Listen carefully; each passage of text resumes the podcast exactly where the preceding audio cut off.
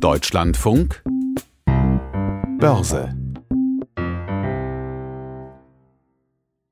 So, und die Autos nehmen wir direkt mit an die Börse zu Viktor Goitka. Herr Goitka, es werden deutlich weniger Autos verkauft, sagen die Anleger, dann verkaufen wir auch die Aktien? Ja, da ist erstmal verkauft worden heute. Inzwischen aber sehen wir VW, BMW, Daimler unter besserem Stern, alle heute mit kleinen Kursaufschlägen. Also am Nachmittag ist da die Stimmung etwas umgeschwungen. Von bis zu einem halben Prozent geht's rauf. Richtig interessant ist ja auch, dass die E-Welle beginnt zu rollen. Also 17 Prozent der zugelassenen Autos waren ja reine E-Wagen, 13 Prozent Hybride.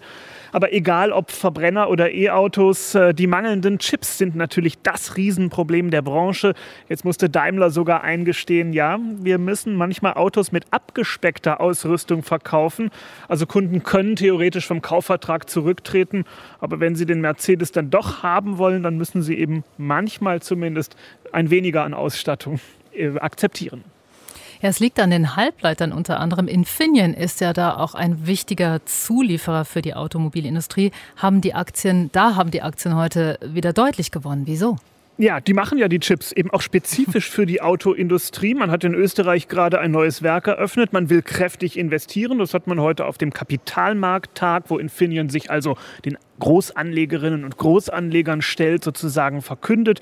Der Chef hat sogar gesagt, die Industrie würde aktuell für Chips, Zitat, fast schon Mondpreise zahlen. Das kommt natürlich bei den Anlegern dann gut an. Infineon-Aktien mit einem deutlichen Plus von 4,9 Prozent.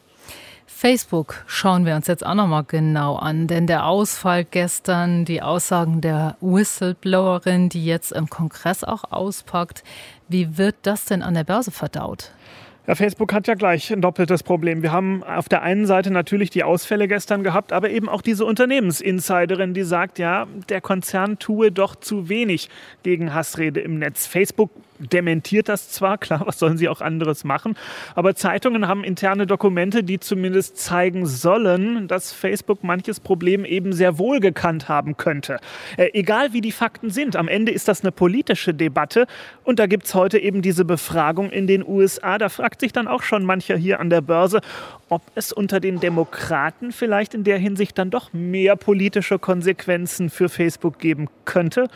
Facebook-Aktien heute aber mit einem Plus von 1,2 Prozent. Der Grund ganz einfach, gestern sind die Aktien deutlich gefallen. Da waren dann heute manche Schnäppchenjäger im Markt unterwegs.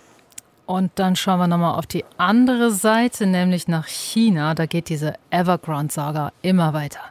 Ja, jetzt ist nämlich nicht nur Evergrande äh, ein Problemfall, jetzt sind auch andere Immobilienentwickler, die ins finanzielle Zwielicht geraten. Der Immobilienentwickler Fantasia hat jetzt erste Zinsen nicht zahlen können und auch der Entwickler Sinik, äh, da beurteilen die Ratingagenturen dessen Zukunft jetzt deutlich kritischer. Jetzt sind bis Freitag noch Feiertage in China, aber dann ist eben die große Frage, ob Peking in dieser Immobilienkrise eingreift. Schauen wir noch auf den Euro, eher bei einem Dollar 16,03. Die Durchschnittsrendite deutscher Staatstitel minus 0,31 Prozent. Und das Gold wollen wir auch nicht vergessen, 1755 Dollar je Feinunze. Danke für das alles im Paket, Viktor Goitka.